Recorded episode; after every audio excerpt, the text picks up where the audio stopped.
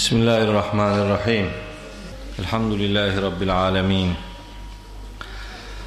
Ve salatu ve selamu ala seyyidina Muhammedin ve alihi ve ashabihi ecma'in. Nasip olursa Cuma suresini okuyacağız. Cuma suresi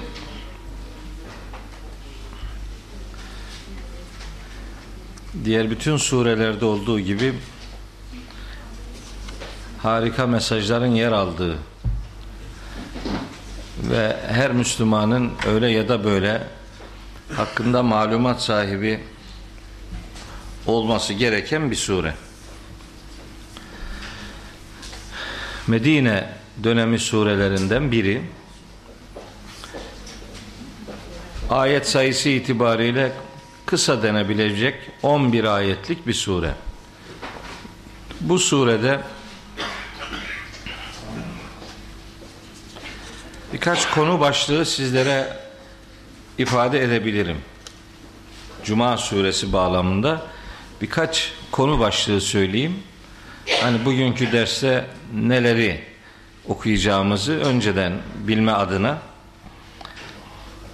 bu sure Yüce Allah'a tesbihle başlayan bir ayete sahip. Sonra Hazreti Peygamber'in kime gönderildiği ve misyonunun ne olduğuyla alakalı ayetler. Ardından kutsal kitaba varis kılınmasına rağmen görevini yerine getirmeyenlere yapılan bir benzetme var. Bir Tevrat ve merkep benzetmesi var. Sonra Yahudilerin dünyevileşmeleriyle alakalı onların nasıl tek hayata indirgenmiş bir bakış açısı olduğunu ortaya koyuyor. Ardından Cuma ibadeti üzerinde duruyor. Cuma nasıl bir ibadettir, nedir, ne değildir? Nihayet dünyevi meşguliyetlerle ibadetler birbirinin rakibi olursa hangisini tercih etmek lazım geldiği ile alakalı bir uyarı ve nihayet Allah'ın vaat ettiği ve onun katında değer ifade eden her ne varsa ticaret ve eğlenceden çok daha hayırlı olduğu bilinci verilerek Cuma suresi sona eriyor. 11 ayetlik kısa denebilecek bir sure ile bugünkü dersimizi şekillendireceğiz inşallah.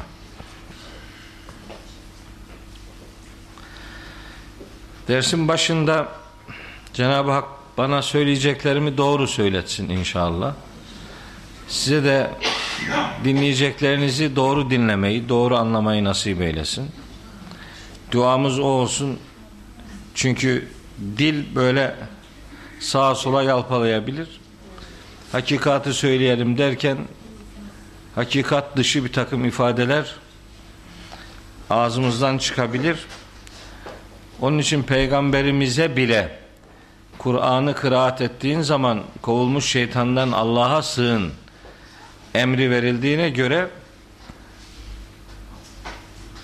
onu rahat bırakmayan şeytanın bizi de rahat bırakmayacağı rahat bir şekilde anlaşılıyor. Kendi başımıza şeytanın müdahalesinden kurtulamayız. Rabbimizin yardımına şiddetle ihtiyacımız var. O yardım duasıyla dersimizi başlatalım.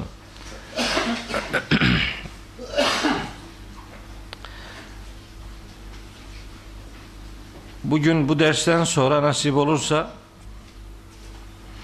bir 10 günlük yolculuğa çıkacağım.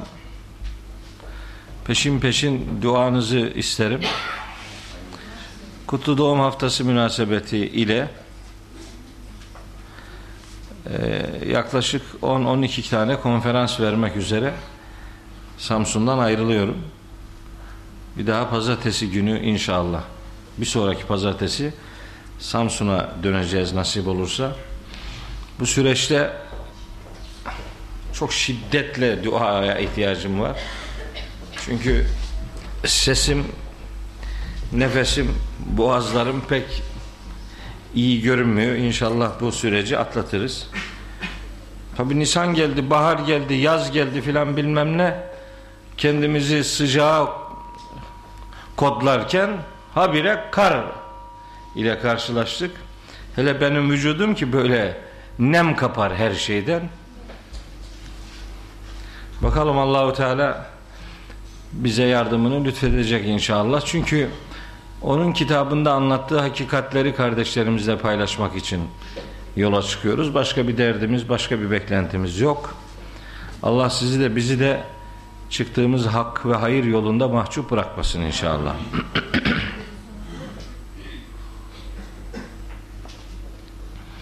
evet, birinci ayeti itibariyle Cuma suresi şu mesajla başlıyor. Buyuruyor ki Rabbimiz Estağfirullah Yusebbihu lillahi ma fis semavati ve ma fil ardı Göklerde ve yerde ne varsa hepsi Allah'ı tesbih eder. Tesbihin ne olduğunu bu derslerde epey söyledik. Hatta çok yakın bir geçmişte hem Haşr suresinin ilk ayetini işlerken hem Cuma suresinin ilk ayetini işlerken tesbih üzerinde uzun uzadıya konuştuk. Burada bir cümleyle ifade edelim. Tesbih kainatta yaratılmışların kodlandığı ilahi programa verilen isimdir. Tesbih bir varlık ne için yaratılmışsa yaratılış gayesine uygun olarak varlığını devam ettirmesine derler. Tesbih onun için iradeli iradesiz, bilinçli bilinçsiz, canlı cansız, soyut somut, bütün mahlukatın kendini Allah'a adamışlığının adına derler. Onun için göklerde ve yerde her ne varsa hepsi Allah onları ne için yarattıysa onlar o yaratılış gayesine uygun olarak varlıklarını devam ettirir tesbihe tesbihe adanmış bir varlık süreci götürürler. Tesbih bu.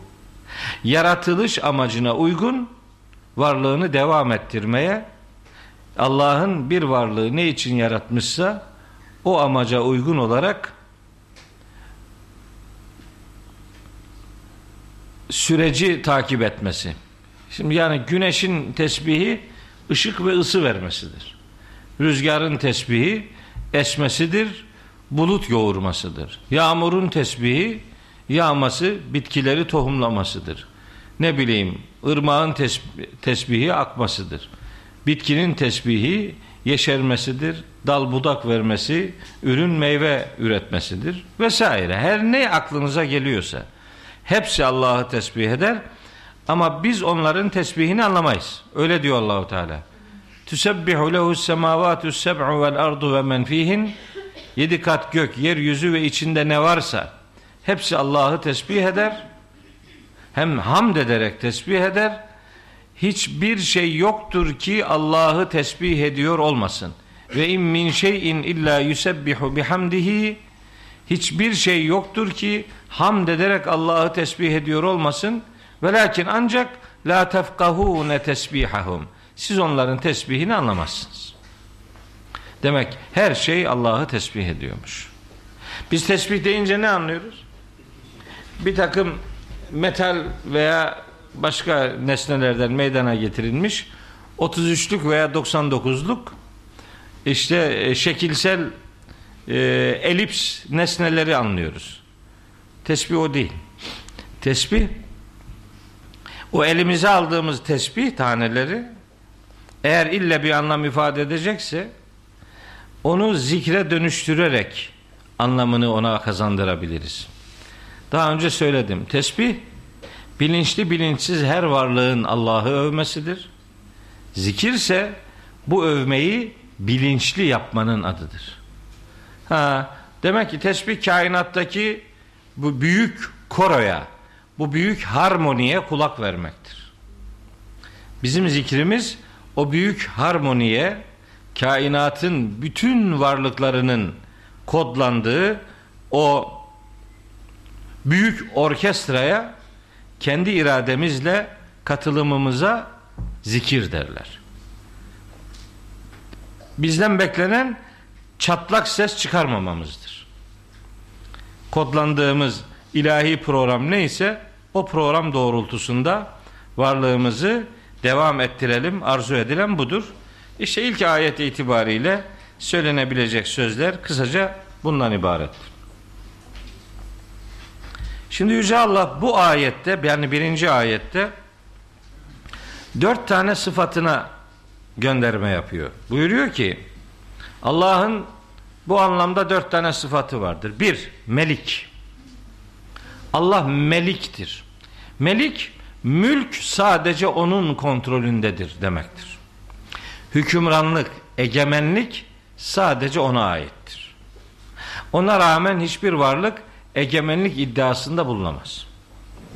Her varlık onun hükümranlığı altında varlığını devam ettirir. Biri bu, melik. İkincisi El Kuddus.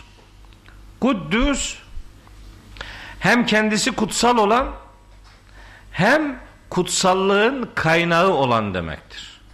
El Kuddus. Yani kutsallık Allah vermişse söz konusu olur. Kaynağını Allah'tan almayan bir mukaddeslik söz konusu olamaz. El Kuddüs hem kendisi mukaddes olan, takdis edilen, yani her türlü eksiklikten münezzeh kılınmış varlık, kudret sadece Allah'tır.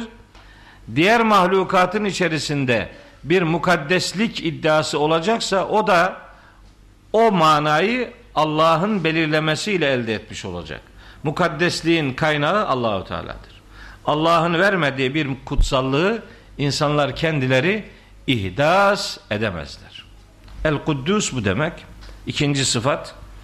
Üçüncüsü El Aziz. Allah azizdir. Yani Allah hem alt edilemez kudretin sahibidir demektir. El Aziz. Allah hem alt edilemez kudretin sahibidir hem de Allah her türlü izzetin, şerefin, onurun, itibarın, haysiyetin kaynağıdır demektir. Kur'an'da üç veya dört tane ayet bununla alakalı şöyle der. Men kâne yuridul izzete felillahil izzetu cemi'a. Kim izzet, onur, şeref, itibar, haysiyet arıyorsa bilsin ki onur, şeref, haysiyet bütünüyle ve sadece Allah'ın kontrolündedir. Bu Fatır suresi 10. ayet. Nisa suresinde var. Yunus suresinde var. Başka yerlerde de izzetin sadece Allah'a ait olduğu vurguları Kur'an-ı Kerim'e hakimdir. En üstün olan odur. Yani alt edilemez kudreti temsil eden sadece Yüce Allah'tır. Hem de izzet ve şeref sadece onun katındadır. O neye izzet ve şeref vermişse izzetli ve şerefli olan odur demektir. Kaynağını Allah'tan alan bir onur ifadesi söz konusudur. El aziz sıfatında. Bu üç. Dördüncüsü ise el hakim. El hakim Allahu Teala'nın her yaptığı işte, her verdiği kararda hikmetler sahibi olduğunu beyan etmesidir. Allah hakimdir. Yani Allah hikmetsiz iş yapmaz. Her ne yapmışsa onda mutlak surette bir hikmet vardır. Biz anlayalım veya anlamayalım. Görelim veya görmeyelim. Rabbimizin hikmetsiz işi olmaz. Evet. İşte melik olan, kuddüs olan, aziz olan, hakim olan Allah ikinci ayette bir fiili sıfatını bize hatırlatıyor. Allahu Teala'nın sıfatları var. Üç türlüdür bunlar. Efendim zati subuti bu bir tane selbi bir tane fiili veya haber sıfatları bir tane. Üç tanedir bunlar yani. Eskiden zati ayrı, subuti ayrı derlerdi. Aslında zati ve subuti aynıdır. Eskiden zati dediğimizin karşılığı aslında selbi sıfatlardır. Selbi demek Allah'ın dışında başka varlıklarda bulunmayan demektir. Bunlar selbi sıfatlardır. Zati subuti Allah'ın zatında sabit olan sıfatlar demektir. Onlar kısmen mahlukatla da paylaşılmış olanlardır. Haber ve fiili sıfatları ise fiil şeklinde gelen Rabbimize nispet edilen eylemlerle alakalı sıfatlardır. İşte onlardan biri. İkinci ayetin konusudur. Buyuruyor ki Rabbimiz Estağfirullah. Huvellezi o Allah yani o dört sıfatın sahibi olan Allah ba'ase göndermiş. İşte bir haber sıfat. Allah göndermiş. Kime göndermiş? Fil ümmiyine. Ümmi topluma. Ümmilere göndermiş Allahu Teala. Kimi göndermiş? Resulen minhum. İçlerinden bir elçi. Ümmilere içlerinden bir elçi göndermiş.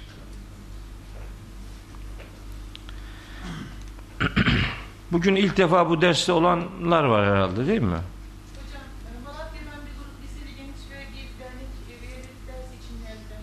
Ders için. Malatya'dan. Başka işi yok mu ya? Oradan buraya derse mi gelinmiş ya?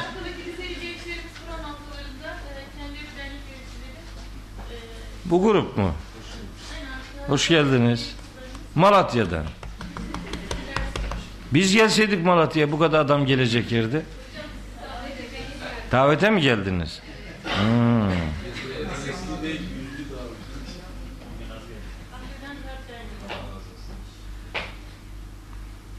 Umarım kayısı getirmişsinizdir. Bu sene kayısı yokmuş evet. Evet hoş geldiniz kardeşlerim. E, Onlar madem ilk defa geldiler ben şimdi bu ikinci ayeti hızlı geçecektim. Biraz durayım üzerinde bari. Madem öyle. O zaman tevafuk oldu tesbihle alakalı yaptığım biraz açıklama. Bunlar dostların sahipleri bilirler benim tesbihle ilgili neler dediğimi. Biraz yaptığımız açıklama onlara gitsin kardeşlerimize. Şimdi ikinci ayette önemli bir kavram var. Ümmilik kavramı. Bu ümmetin en büyük sorunlarından birini oluşturan kavramlardan biri bu. Ümmi kavramı.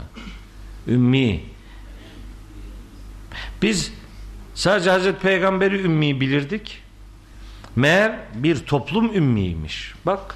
Huvellezî o Allah ki ba'ase gönderdi fil ümmiyine ümmilerin içinde.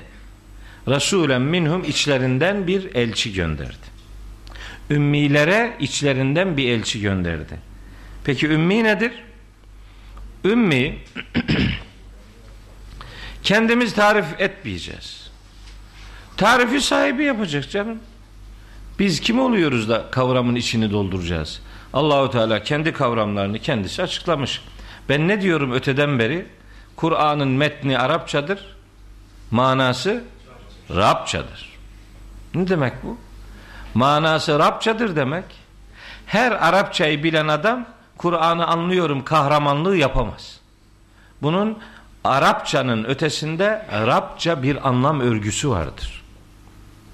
İşte o Rabça anlam örgüsü kavramların içini Rabbimizin doldurduğu manalardan oluşur. Ümmilik bu kavramlardan bir tanesidir. Ümmi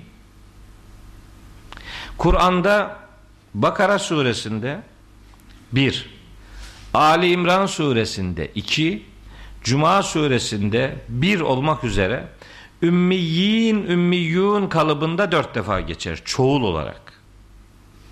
Ayrıca ümmi kelimesi tekil olarak iki defa da Araf suresinde geçer. Yani bu kavram toplam Kur'an-ı Kerim'de altı defa geçiyor. İkisi tekil, dördü çoğul. Tekil olanların ikisi de Hazreti Peygamberle ilgilidir. İkisi de. Fe aminu billahi ve rasulihin nebiyyi el ümmiyyi. Hazreti Peygamber ümmi Resul Nebidir. Bitti. Ellezine yettebi'ûne rasûlen nebiyyel ümmiyye. Ümmi Resul Nebiye tabi olurlar. Araf suresi 157 ve 158. ayetler. Çok net. Peygamberimiz ümmidir vesselam. Bir. İki. Ümmiyun diye çoğul geliyor. Bu biri Bakara suresi 78. ayette. Ayet şu. Ve minhum ümmiyune. Ehli kitaptan ümmiler var. Ehli kitaptan Bakara 78. Ehli kitaptan ümmiler var. Kim bunlar? La ya'lemunel kitabe. El kitabı bilmezler.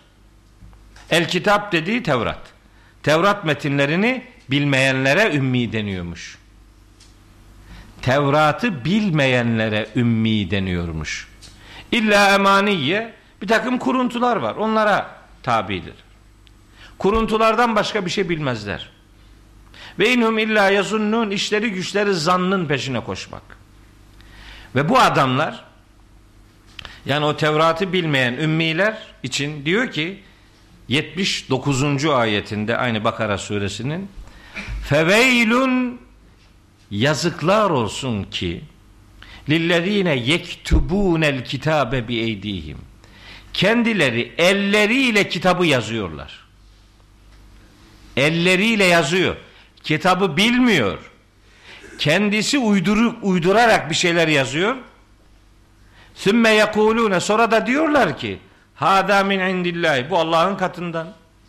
Peki niye bunu yapıyorlar liyeşteru bihi semenen kalila karşılığında az bir dünyalık elde etmek için aa bakın meğer ümmiliğin okuma yazma bilmemeyle ilgisi yokmuş başka bir şey bu yani bunlar ümmilik Tevrat'ı bilmemekle alakalıdır. Okuma yazma bilmemekle değil. Bakın 79. ayeti orada dururken hala daha bu kavramı okur yazarlıkla ilişkilendirmek doğru değil. Feveylun lillezine yektubunel kitabe bi eydihim. Yazıklar olsun şu adamlara ki el kitabı Tevrat'ı Tevrat'ta olmamasına rağmen kendi elleriyle yazıyorlar. Siz o bilgileri yani etraftakiler o bilgileri kitaptan zannetsinler diye. Bunlar Allah'ın katındandır derler. Feveylün lehum mimma ketebet eydihim. Elleriyle yazdıklarından dolayı yazıklar olsun bu adamlara. Ve veylün lehum mimma yeksibun. Bunun karşılığında elde ettikleri dünyalıklardan dolayı da yazıklar olsun bu adamlara. Ha, şimdi biliyor musunuz? Bu ümmilerden bugün çok var. O kadar çok var ki sürüsüne bereket. Bir şey okuyor. Sen onun okuduğunu Kur'an zannediyorsun. O da hiç çaktırmıyor. Benim okuduğum Kur'an'dan değildir demiyor. Bir Türkçe cümleyi Arapçaya çeviriyor. Dinleyenler de onun Kur'an okuduğunu zannediyorlar. Ne alim diyor. Bak üh, hep Kur'an okuyor. Hiç Kur'an okumuyor meğer. Bunlarla alakalı Ali İmran suresinin hemen başında yani başında değil de ortalarında 78. ayette diyor ki Rabbimiz buyuruyor ki ve inne minhum leferiqan bu kitap ehlinin içinde şöyle bir grup var. Yelvune elsinetehum bil kitabi. Dillerini eğip büküyorlar kitapla alakalı. Bir şey okuyorlar, ağızlarını eğip büküyorlar. Niye bunu yapıyorlar? Litahsebuhu minel kitabi. Söylediklerinin kitaptan olduğunu zannedesiniz diye. Ve ma huve minel kitabi. Halbuki söyledikleri kitaptan değil. Ve yekulune huve min indillahi. Derler ki sözümüz Allah katındandır. Ve ma huve min indillahi. Halbuki o söz Allah katından değildir. Ve yekulune bu adamlar konuşurlar alallahil kezibe Allah'a yalan iftira ederek konuşurlar ve hum ya'lemune bunu üstelik bile bile yaparlar. Hocam bu cesaret nereden geliyor peki? Yani bile bile yalan söylüyor. Biliyorlar sonuçta Allah'ı. E Cesaret cahil cesur olur işte. Onun çok çok bir şey biliyor olması cahil olmaktan kurtarmaz adamı. Cahil hakikatı bilmesine rağmen tersine hakikatı ters yüz edenlere derler cahil. Niye? Niye? Liteşteru bihi semenen kalila. Dünyalık elde etmek için yapıyor bunu. Çünkü onların algısında öyle bir mahşer mantığı vardır ki, öyle bir ahiret anlatırlar ki onlar. Onların anlattığı ahirette siz isteseniz de cehenneme gidemiyorsan gidemiyorsunuz o takımdansanız eğer. Sizi biri kurtarıyor. Hatta kurtarma iddiasında olanlar kurtulma iddiasında olanlardan sayıca daha fazla. Adam adam arıyor kimi kurtarayım diye. Bu dünyalık elde etmek. Bu para olur, şan şöhret olur, makam olur, mevki olur, taraftar olur vesaire ne bileyim. Her türlü fitne ve desise bu gibilerin yüreğinde var maalesef. Şimdi onun için bizim Kur'an davetimize ısrarla ve inatla red cevabı veriyorlar. Niye? Kur'an'ın dediği gibi olursa o şimdiye kadar sattıklarının yanlış olduğunu itiraf etmek zorunda kalacak. Yanlışı itiraf etmek çok zor bir iştir. E, yapamaz bunu yani. Adam mesela bir şey ben bunu birkaç defa yaşadım. Diyorum adama ki bak bu anlattıkların yanlış. Bunların yanlış olduğunun delili şu şu şu şu ayetler. Al sana ayeti okuyalım. Bak bunun yanlış olduğunu göreceksin. Anlatıyorum, anlatıyorum. Sonunda diyor ki haklısın. Yüzde yüz dediklerin doğru. Ama ben 30 senedir bunun tersini söylüyorum. Nasıl kalkıp da millete şimdi bugüne kadar dediklerim yanlıştı bunu nasıl diyeceğim ben diyor. Bunu diyemem kusura bak. Tamam. O zaman deme. Bunu niye demedin diye hesabını Allah'a verirsin. Demesen deme. Bana ne yani? Yani bir doktor düşünün. Hastasının kan- kanser olduğunu biliyor. Tetkikler sonucunda anlaşıldı. Müşteri kaybederim korkusuyla adama hastalığını söylemiyor, tedaviyi önermiyor. Böyle doktorluk olur mu? Sen neyin doktorusun? Madem hakikati söylemeyeceksin, madem itiraf etmeyeceksin, neyin nesi bütün bunlar? Böyle gidiyor maalesef, üzgünüm. Hep böyle gidiyor. Öyle adına, soyadına, ünvanına, görevine, şusuna, busuna bakarak hiç kimseyi kimse gözünde abartmasın. Öyle kalıbının adamı olmayan nice insanlar var. Bir dahaki ders okuyacağız. Münafıkun suresini göreceksiniz. Allahu Teala münafıkları nasıl tanıtıyor? Hoş Rabbimiz kullarını biliyor nasıl yapacaklarını da. Tarif veriyor işte. Bak böyledir bu adamlar diyor. Kimse üzerine alınmıyor. Alınmazsan alınma. Ruzi mahşerde kimin yiğit olduğu belli olacak. Şimdi hakikati gizlemenin kimseye bir faydası yok. Hakikati gizleyenlere bütün lanet unsurlarının üzerlerine akacağını söylüyor Bakara suresinde. Hakikati bilmesine rağmen gizleyenler laneti en çok hak edenlerdir diyor Allahu Teala. Ben şimdi bir şeyin doğru olduğunu bileceğim de onun tersini söyleyeceğim ya da onu gizleyeceğim. Niye? Niye bunu yapayım? Ama Cenab-ı Hak bunun ısrarla yapıldığını biliyor ve bunu yapanlara da en ağır tehditleri savuruyor. Adam anlamak istemiyor. İstemezse istemez. Sonucuna kendisi katlanır. Evet. Ümmi bir bu. Tevrat'ı bilmemek. İkincisi Ali İmran suresi 20. ayette ve Ali İmran suresi 75. ayette geçer. Bu iki ayetteki ümmiler ehli kitaptan olmayanlar demektir. Sloganik olmasın, ayeti hatırlatayım. Yani yerleşik bir bilgiye dönüşsün. Ve kul de ki lillezine utul kitabe kendilerine kitap verilenlere ve vel ümmiyine ümmilere de ki kendilerine kitap verilenler ve ümmiler. Ne anlaşılır bunlar? Kendilerine kitap verilenler ve kendilerine kitap verilmeyenler. El ümmiyin kitap verilenlerin zıddına kullanılıyor. Kitap verilmeyenler demektir. Ehli kitaptan olmayanlar demektir. Kelimenin ikinci anlamı bu. Ali İmran suresi 20. ve 75. ayetlerde geçiyor. ikisi de. Bir üçüncü manası ise okuduğumuz ayetteki manasıdır. Buradaki mana Allah ümmilere içlerinden bir peygamber gönderdi. Buradaki ümmiler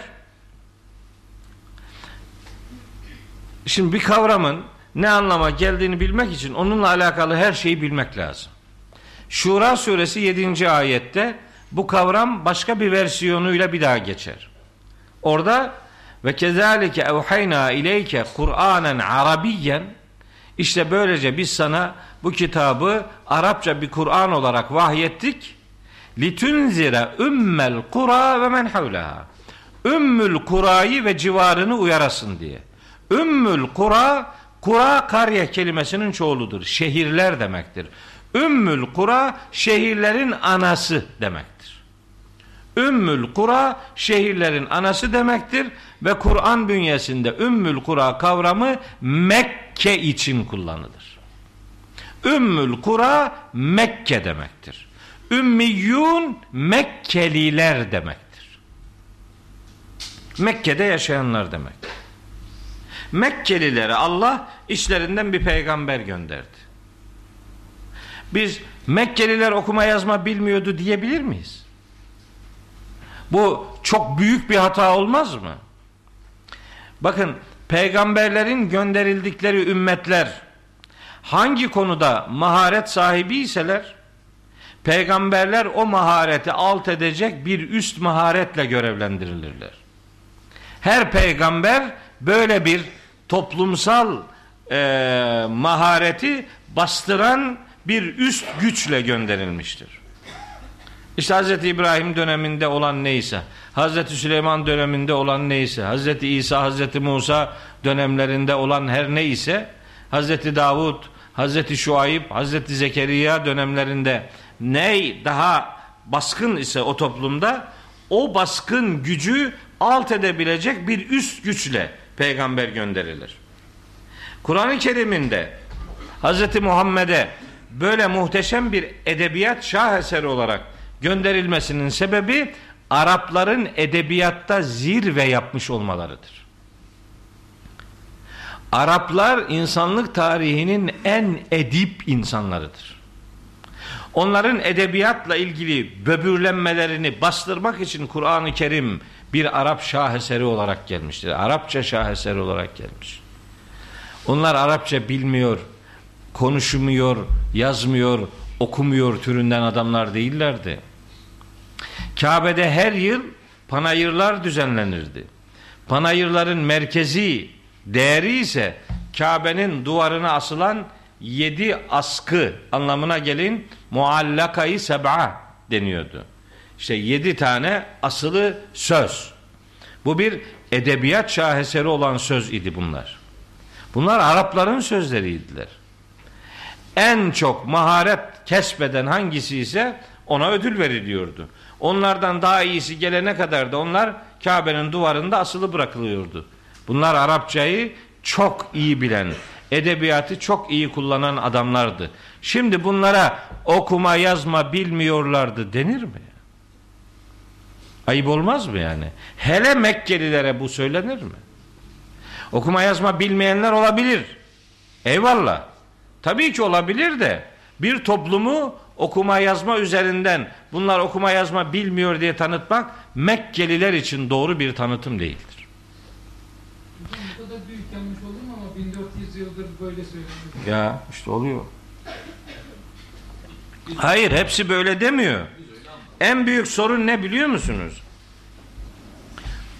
Aliye İzzet Begoviç'in çok güzel bir sözü var. Ha, bayılıyorum sözüne adamın. Diyor ki bu gök kubbede söylenmemiş söz yoktur. Ama duyulmamış çok söz vardır. Söylendi ama duyulmadı.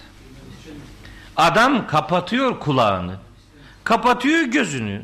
Görmek istemiyor. Duymak istemiyor.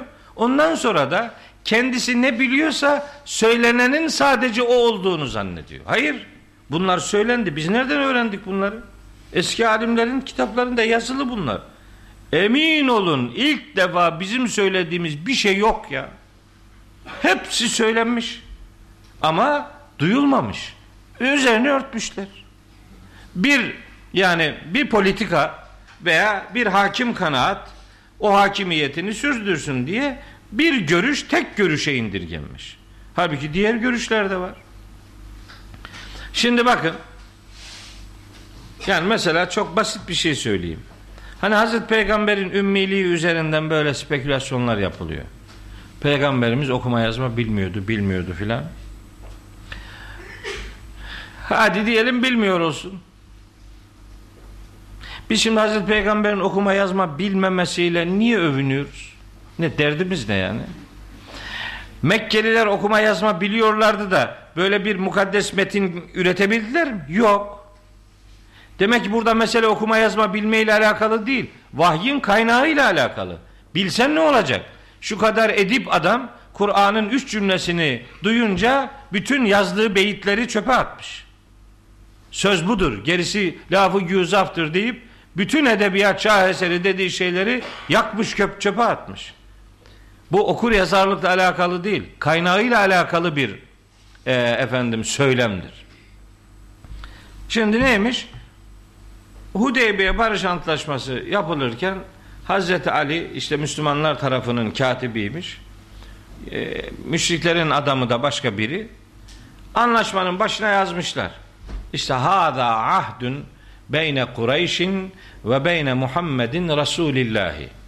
İşte bu Kureyşliler ile Allah'ın peygamberi Muhammed arasındaki sözleşmedir.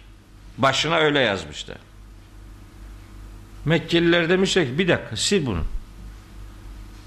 Allah'ın Resulü Muhammed Allah'ın Resulüdür. Bunu zaten kabul etsek niye kavga ediyoruz ki biz? Olmaz sil. Bunu kabul etmiyoruz. Cahil ya anlamıyor. Nasıl cahil? Ne anlamaması ya? Bal gibi de anlıyor. Ne anlamaması yani? Koca memleket idare ediyorlar. Bal gibi anlıyor da iktidarının elden gideceğini bildiği için peygamberimize itibar etmiyor. Sallanacak bazı şeyler ondan korktuğu için adam itibar etmiyor yani. Hazreti Ali diyor ki silmem. Peygamberimiz diyor ki sil. Nereyi silmeni istiyorlarsa sil diyor. Hazreti Peygamber demesine rağmen Hazreti Ali ben Resulullah tabirini silemem diyor. Ya peygamberimiz sil diyor o da silmem diyor. Nasıl? Biz Hazreti Ali'yi böyle mi tanırdık? Peygamberimiz ona bir şey diyecek. O da yapmıyorum diyecek. Bizim tanıdığımız Ali'ye uymaz bu. Efendim neyse. Ondan sonra Hazreti Peygamber demiş ki Hazreti Ali'ye hangi kelimeleri silmeni istiyorlar? Göster bana ben sileyim. Hazreti Ali de demiş ah, ah bu iki kelimeyi.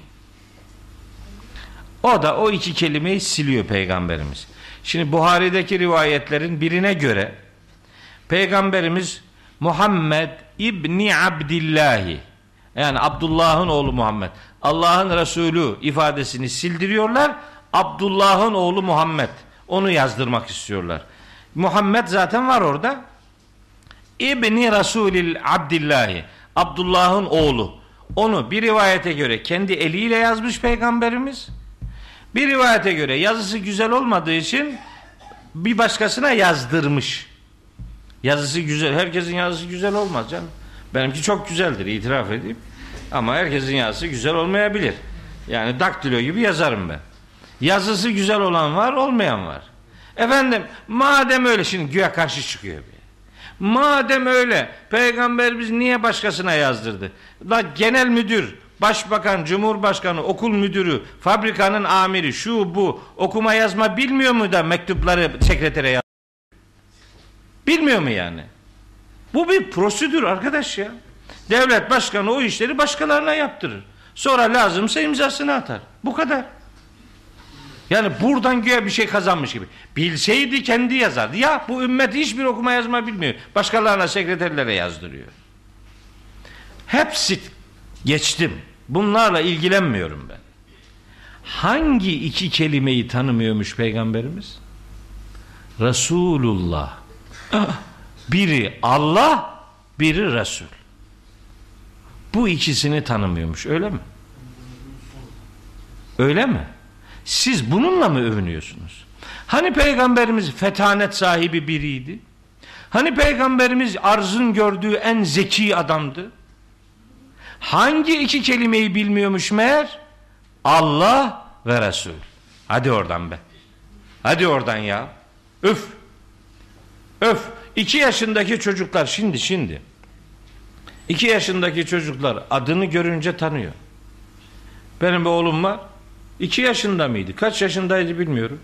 Ha böyle yoldan giderken te- reklamlarını lan hepsini okuyordu.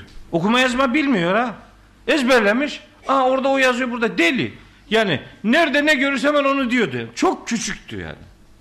Lan bizim Ahmet'in bildiğini Hazreti Peygamber 18 sene peygamberlik yapmış. Hangi iki kelimeyi bilmiyor üstelik? Biri Allah, biri Resul. Bununla nasıl mutlu oluyorsun ya? Nasıl rahat uyuyorsun be? Peygamberini ne hale düşürdüğünü hiç düşünmüyor musun ya? Bedir Savaşı'nda okuma yazma bilmeyen on Müslümana okuma yazma öğretmesi karşılığında esirler serbest bırakılıyordu. Peki neden hiçbir Müslüman demedi ki ya Resulallah sen de okuma yazma bilmiyorsun sen niye öğrenmiyorsun? Madem öyle sen sen geçen ders okuduk değil mi? Ya eyyühellezine amenu lime tekulune ma la tef'alune Ey iman edenler siz neden kendiniz yapmayacağınız şeyi başkalarına söylüyorsunuz? Böyle mi oluyor yani?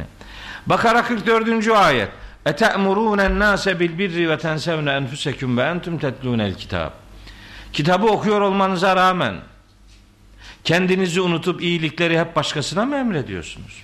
Efela ta'kulûn Sizin hiçbir kafanız çalışmıyor ya. Kimse sormuyor. Ve herkes bundan mutlu. Bizim ümmilikten anladığımız bütün bunlar değildir. Benim şahsen ümmilikten anladığım toplumsal anlamda ümmiler Tevrat'ı bilmeyenler, ehli kitaptan olmayanlar ve Mekkelilerdir. Bu üç tarifi peygamberimize uyarlayalım.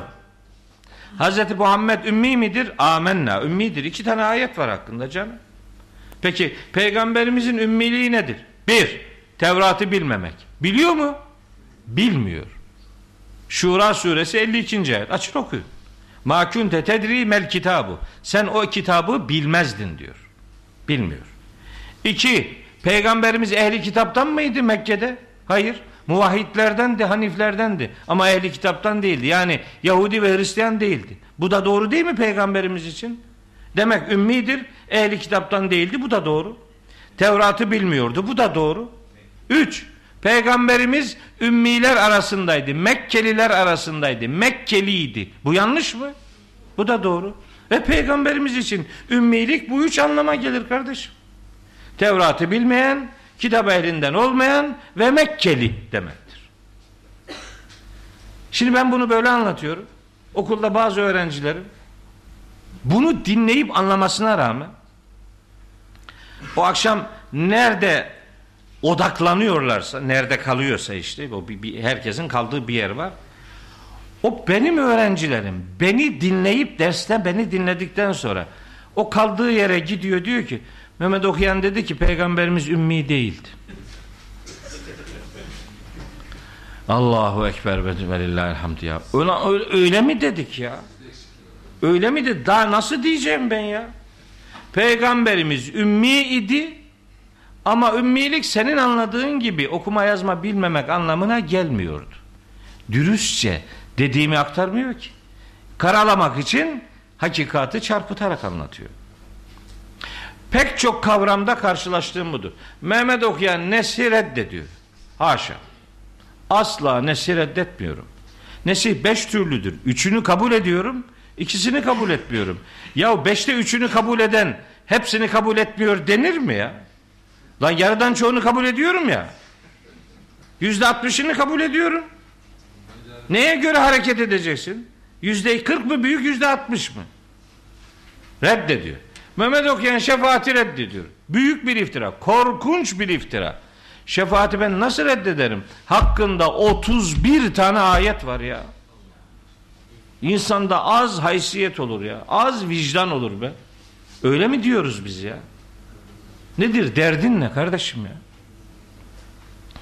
Evet ben Kur'an'ın Müslümanı olarak şeref duyarım. Ha, böyle suçlayacaksan suçla. De ki o Kur'an Müslümandır. Sen de git Tevrat'ın Müslümanı ol. Git. Bakalım neyin Müslümanı size. Ama sözümü anla da ben bak Türkçe konuşuyorum. Anlaşılır bir dil kullanıyorum. Anlamak istemiyor. De için reddediyorsunuz. Evet. Diyorlar ki işte bu rivayetleri ha rivayetlere karşı mesafelidir onu da demiyor. Öyle demiyor.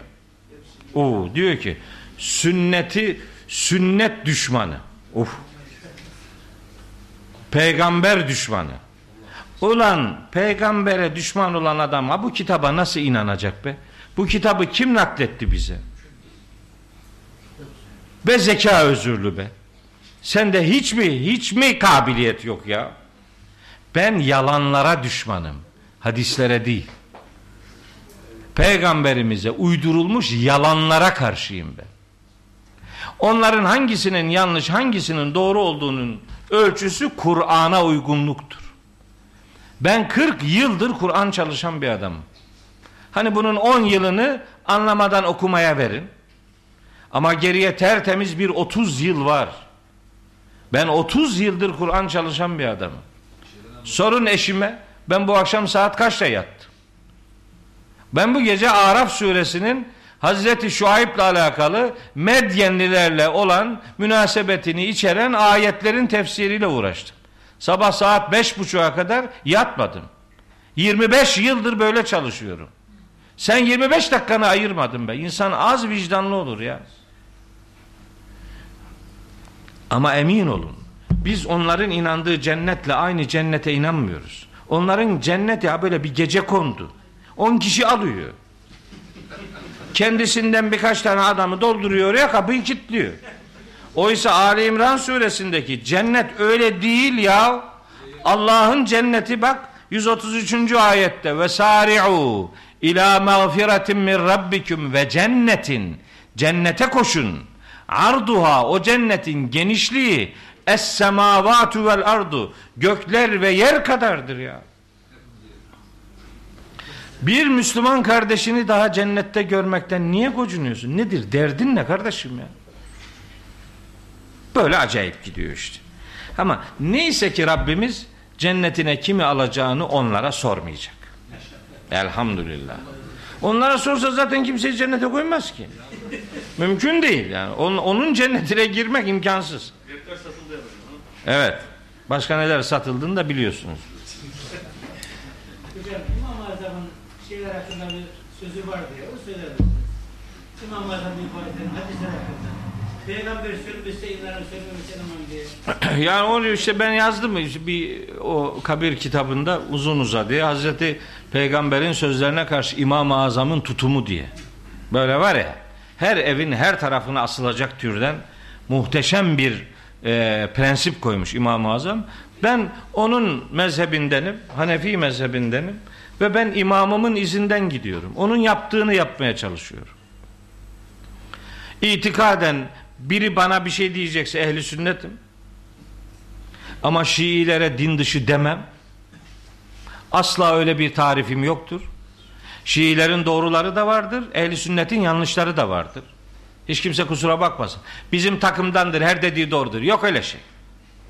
Yanlış olabilir, öbür tarafta da doğrular olabilir. Biz takım tutarak bizi garantide, diğerini felakette göremeyiz. Öyle bir hakkımız yok. Hatta bakın, beni yakından tanıyanlar şunu çok iyi bilirler. Benim ağzımdan hep duymuşlardır. Bir davranış veya bir söz, küfür, şirk veya nifak olabilir.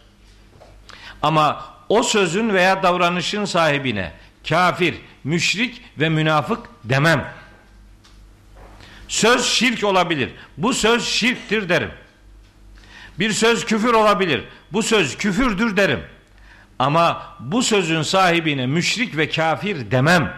Bir adama müşrik veya kafir demek Allah'ın işidir. Diyemem. Öyle bir hakkım yok benim. Adam onu dedikten 3 saniye sonra tevbe ettiyse ben ona nasıl kafir gözüyle bakarım? Ben onun yüreğinde nelerin geçirdiğini nereden bileyim kardeş? Bizim böyle bir görevimiz yok. Ama bir eylem küfürse buna küfür, şirkse buna şirk, nifaksa buna nifak derim. Sahibini müşrik, kafir ve münafık yapıp değerlendirmeyi kendisi üzerinden benimseyeceğimiz yegane kudret Allahu Teala'dır. Biz kalkıp onun üzerinden bu adam kafirdir, bu müşriktir, münafıktır diyemeyiz. Öyle bir hakkımız yok. Tevbe etmiş olabilir adam. Veya o sözü söylerken farklı bir niyeti vardır. Allah Allah. Ya hiç mi mesela Nahil suresinin şu ayetini okumaz bir adam ya? Lan bir kere okusa Nahil suresi 106. ayeti bir kere okusa zorlama altında bir adamın dilinden çıkardığı küfür sözünün onun imanına zarar vermeyeceğini söylüyor. Kalbi imanla doluysa sözündeki küfür adamı kafir yapmaz diyor. Ben bu ayetleri biliyorum şimdi ben bunları bilmez gibi nasıl davranayım? Benden nasıl böyle şeyler bekliyorsun? Önüne gelene kafir, müşrik, münafık deyip kestirip atıyor.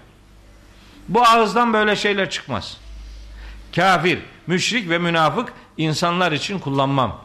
Bu Allahu Teala'nın işidir. Biz böyle. Böyle davranıyoruz. Herkes böyle davransın.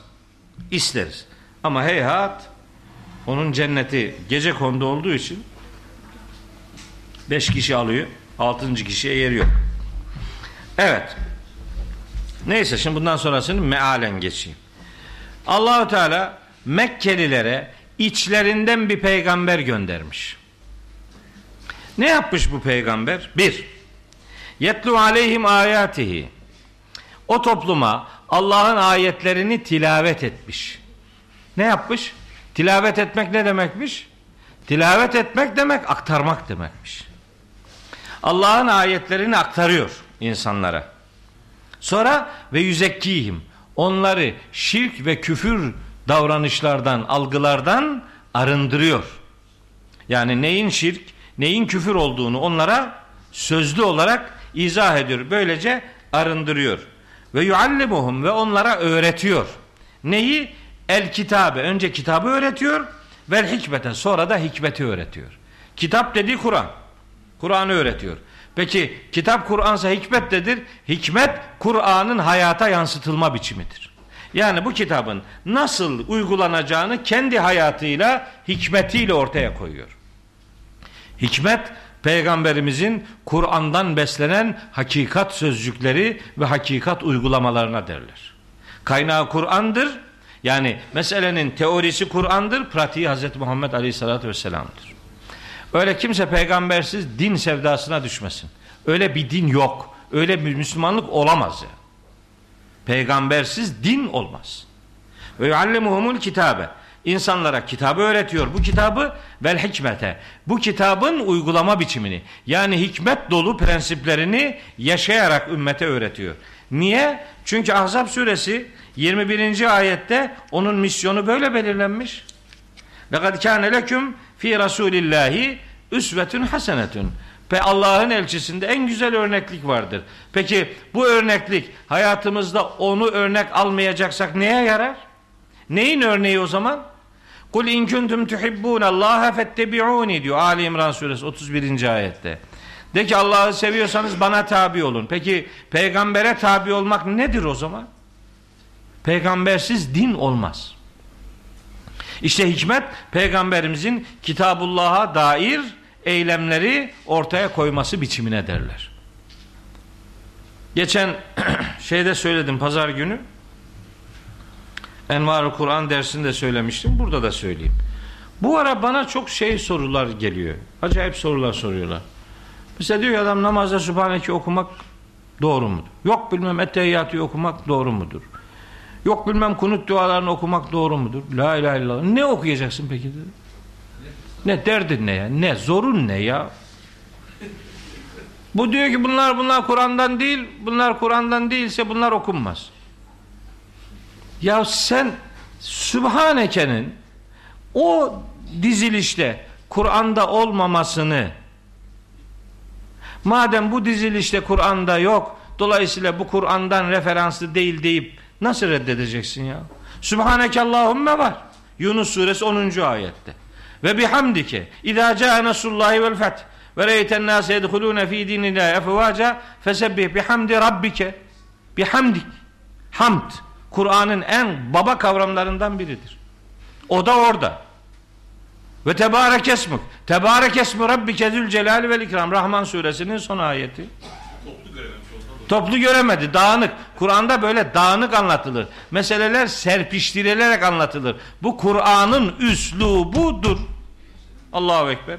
Ve Teala ceddük. Ve ennehu Teala ceddu Rabbina. Cin suresinin 3. ayeti. Ve la ilahe gayrük. Maleküm min ilahin gayrü. Bir sürü ayetler var. Al hepsi var. Nedir? Zorun ne ya? Sen onu bir arada bulamıyorsun diye yani yok mu bu? Öyle mi zannediyorsun?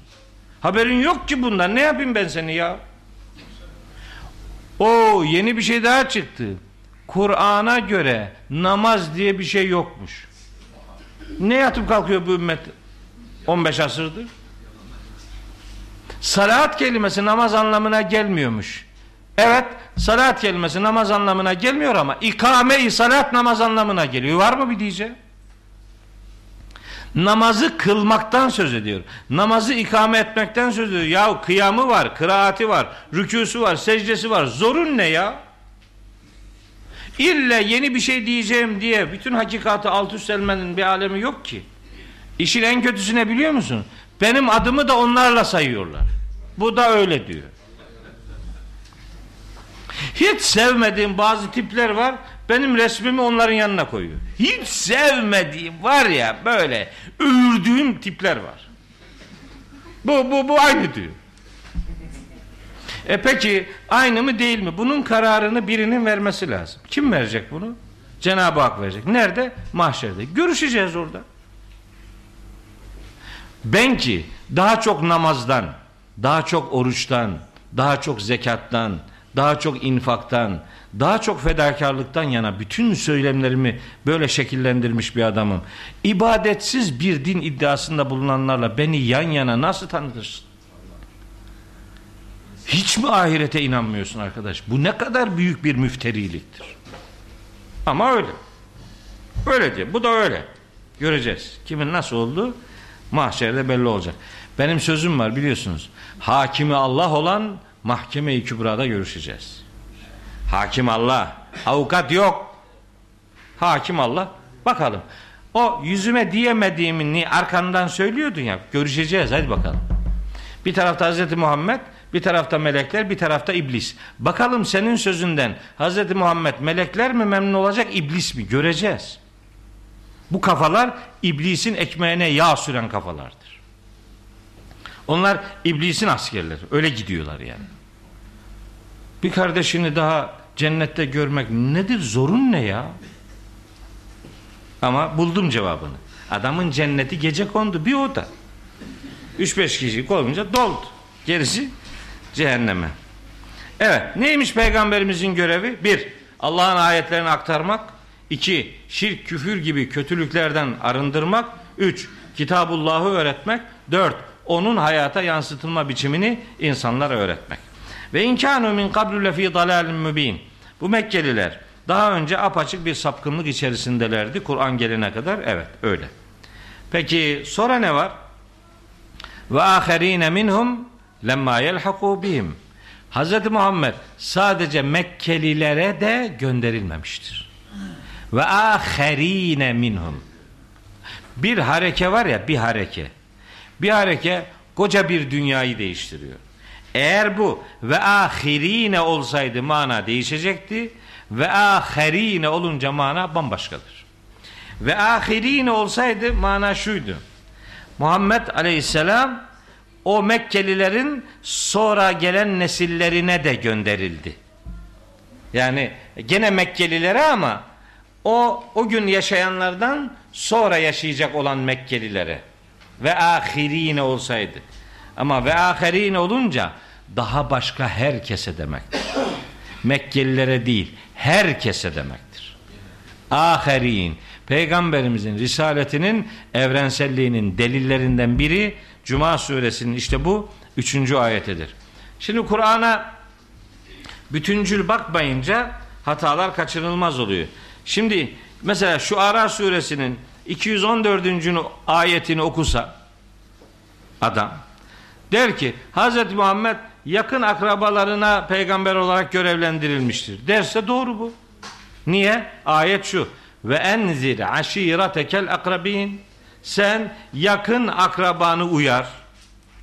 Şimdi buradan peygamberimiz sadece Kureyşlere gönderildi denir mi? Başka ayetler de var. Hepsini bileceksin. Oku Yasin'i. Litunzire kavmen ma unzire abauhum. Ataları da uyarılmış bu toplumu, bu kavmi uyarman için. Kim bunlar? Mekkeliler. Bak Kureyş idi, yakın akrabaydı. Kureyş'e döndü. Sonra Mekke'ye döndü. Sonra sonra Şura suresi 7. ayet. Litunzire ümmel kura Mekkelilere ve men havleha ve civarına. Oha Arabistan Yarımadası'na geldi. Sonra ve ma arsalnake illa kaffeten linnasi. Biz seni bütün insanlığa gönderdik. Sebe suresi 28. 28 Yer- yok. Kaçıncı ayet ya? Sebe suresi ve ma arsalnake illa ha 28 diyorum niye oluyor? Niye karışıyor kafam? 28. Tabi buraya 8 yazmışım. Buraya nasıl 8 yazıyorsun arkadaş ya? 28. Evet. Sonra Araf suresinde var. Kul ya eyyühen nasu inni Resulullah ileyküm cemi'a. Araf suresi 158. ayet. Bütün insanlığa gönderildi. Ve ma arsalnake illa rahmeten lil alemin. Enbiya suresi 107. ayet. Biz seni alemlere merhametinizin tecellisi olarak gönderdik. İşte bir ayette bu. Ve aharine minhum lemma yelhaku bihim. Onlara henüz ulaşmamış daha başka herkese gönderildi. En'am suresi 19. ayet var. Ve uhiye ileyye hazel Kur'anu li unzirekum bihi ve men belag. Bu vahiy bana gönderildi. Sizi ve ulaşabildiği kim varsa herkesi uyarayım diye. Sen şimdi konuyla ilgili bütün ayetleri bilmezsen ben ne yapayım ben sana ya? Bir ayetin mealine bakıyor hakikat budur zannediyor. E ama başka ayetler de var onunla ilgili. E bilmiyor. Bilmiyorsan o zaman edebinle susmak lazım. İşte bu ayet Hazreti Peygamber'in risaletinin evrenselliğinin delillerindendir. Cuma 3. ayet. Ve vel azizül hakim Allahu Teala üstün ve hikmet sahibidir. Zalike fadlullahi yu'tihi men yeşâ. Bütün bunlar yani risalet Allah'ın kullarından dilediğine ihsanıdır. Dilediğine ihsanıdır. Eğer o zalikeyi peygamberlik anlamına alırsak men yeşâuyu dilediğine diyeceğiz. Ama ben risalet öğretilerinden yararlanmak diye algılıyorum. O zaman dileyene tercümesini yapıyorum. Yani bu hakikatlerden istifade etmek Allah'ın dileyene ihsan edeceği bir lütfudur. Kim istiyorsa bu hakikatten istifade eder. Vallahu zül fadlil azim. Allah en büyük ihsanın ve ikramın sahibidir. Diyor. Sonra geldik asıl ayete. Beşinci ayet. Cuma suresi 5. Buyuruyor ki Rabbimiz Meselüllezine hummilut tevrate Tevrat'la yükümlü tutulanların durumu ama nasıl bir yükümlülük? Ne yapmış bu adamlar? Lem thumme lem yahmiluha. Bu yükümlülüğünün gereğini yerine getirmemiş.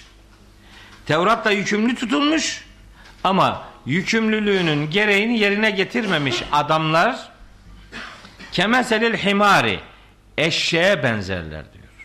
Nasıl bir eşek? Yahmilu esfara kutsal kitaplar taşıyan merkebe benzerler. Yani bu benzetme bana ait değil. Cuma suresi 5. ayet. Ne demek istiyor Allahu Teala? Tevrat'la yükümlü tutulmasına rağmen yükümlülüğünü yerine getirmeyenler eşeğe benziyor. Peki ya Kur'an'la ilgili olursa ne olacak bu? Bence burada bu ayetin yer almasının sebebi Kur'an'la ilgili yükümlülüğünü yerine getirmeyenlere bir uyarıdır. Onlara eşek diyorsa belki ne diyeceğini varın siz hesap edin. Peki ha şeddeli siddenden evet biri eşek biri eşek. Evet. Ben bu ayeti bu ayet üzerinde bayağı kafa yordum. Bu Tevrat'la yükümlü tutulup yükümlülüğünü yerine getirmemek acaba ne anlama geliyor diye birkaç madde belirledim kendime göre. Bu maddelerden biri şu. Yükümlülük yerine getirmemek. Belli ki hafızada bulundurup hayata aksettirmemek demek. Bu birinci mana. Vazgeçilmez mana bu. Hafızasında var, hayatında yok. Niye ezberledin bunu peki? Eşrafu ümmeti hameletül Kur'an. Ümmetimin en şereflileri Kur'an'ı taşıyanlardır. Nerede? Hafızasında. Hayır, hayatına taşıyanlardır. Hayatına taşımadın mı? Ya sadece hafızanda varsa bak eşeğe benzetiyor sen. Hayatına taşınacak, hayata. Biri bu. İkincisi, bu Yahudiler Tevrat metinlerini çok kutsal yaparlarmış, kutsal kabul ederlermiş. Hani onları böyle tabutun içinde taşırlarmış. Var ya Bakara suresinde bir tabut hikayesi. O tabutun içinde taşırlar. Tabutun içinde taşırlar. Uğruna savaşırlar, can verirler ama açıp onu okumazlar. Ya Kur'an'a akşama kadar bin defa hakaret edenlere kimse bir şey demiyor. Ama Musaf'ın bir yaprağına en ufak bir hakaret olsun. Seyret cümbüş. Ya adam akşama kadar hakaret ediyor ya her tarafına. Kur'an'a hakaret kimsenin dikkatini çekmiyor. Mushaf'a hakaret en büyük cürüm kabul ediliyor. Öyle yapmışlar işte bak. Tabutta o sandukalar içerisinde Tevrat'ı taşımışlar ama açıp okumamışlar. Şimdi böyle olunca ne oldu? Tevrat'ı dokunulmaz bir kitap yaptılar. Hatta böyle olunca Tevrat'ı ulaşılamaz bir kitap yaptılar. Ne dokunulabiliyor ne ulaşılabiliyor. Aynısı olmaya Kur'an'ın başına da geldi. Dokunulmaz ve ulaşılmaz bir kitap. Evlerin en üst köşesinde öyle duruyor. Gıp gıcır Kur'an var bizim evde diyor. Gıp gıcır demek hiç açmadın onu bunu demek işte. Gıp gıcırdan övündüğüm bu işte yani. Ulaşılmaz ve dokunulmaz. Tevrat'ı böyle yaptılar. Bizimki de benzerini yaptık. Yapıyoruz. Benzeri aynen var bizde de. Peki kitaba dokunamıyorsanız, kitaba ulaşamıyorsanız ama kitaptan da konuşmanız lazımsa ne yapacaksınız? O zaman kitaptan konuşmayacaksınız, kitap adına konuşacaksınız. O zaman bu. Yani kitaba uymayacaksınız, kitabına uyduracaksınız. Bu olacak artık. Bu vazgeçilmez. İşte onun için Bakara 79. ayette öyle diyor ya Allahu Teala.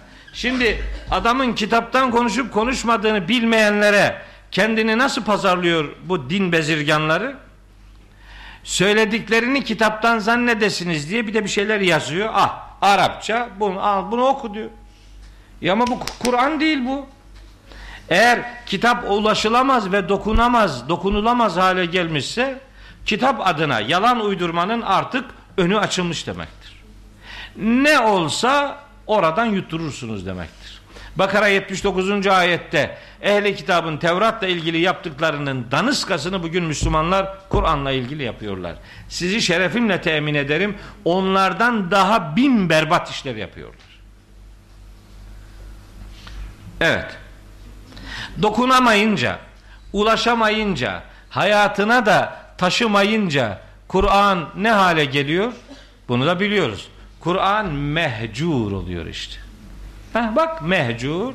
Hicret ettin, Kur'an'ı bıraktın bir tarafa.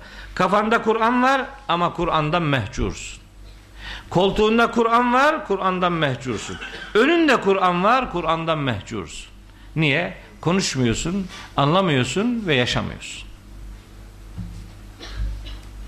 Evet, Tevrat'la ilgili yükümlülüğü yerine getirmemek, onun içeriğini gizlemek anlamına da gelir. Bakara 90 ve 94. ayetlerde bunları anlatır Allahu Teala.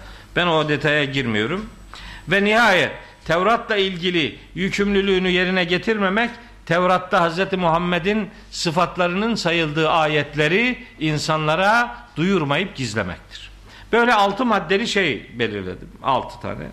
Tabi bazı kitaplardan istifade ettim. Allah yazarlarına e, rahmet eylesin. Yaşayanlarına istikamet lütfeylesin. Böyle altı maddelik. Bu altı maddenin altısını da Kur'an'a uyarlayabilirsiniz.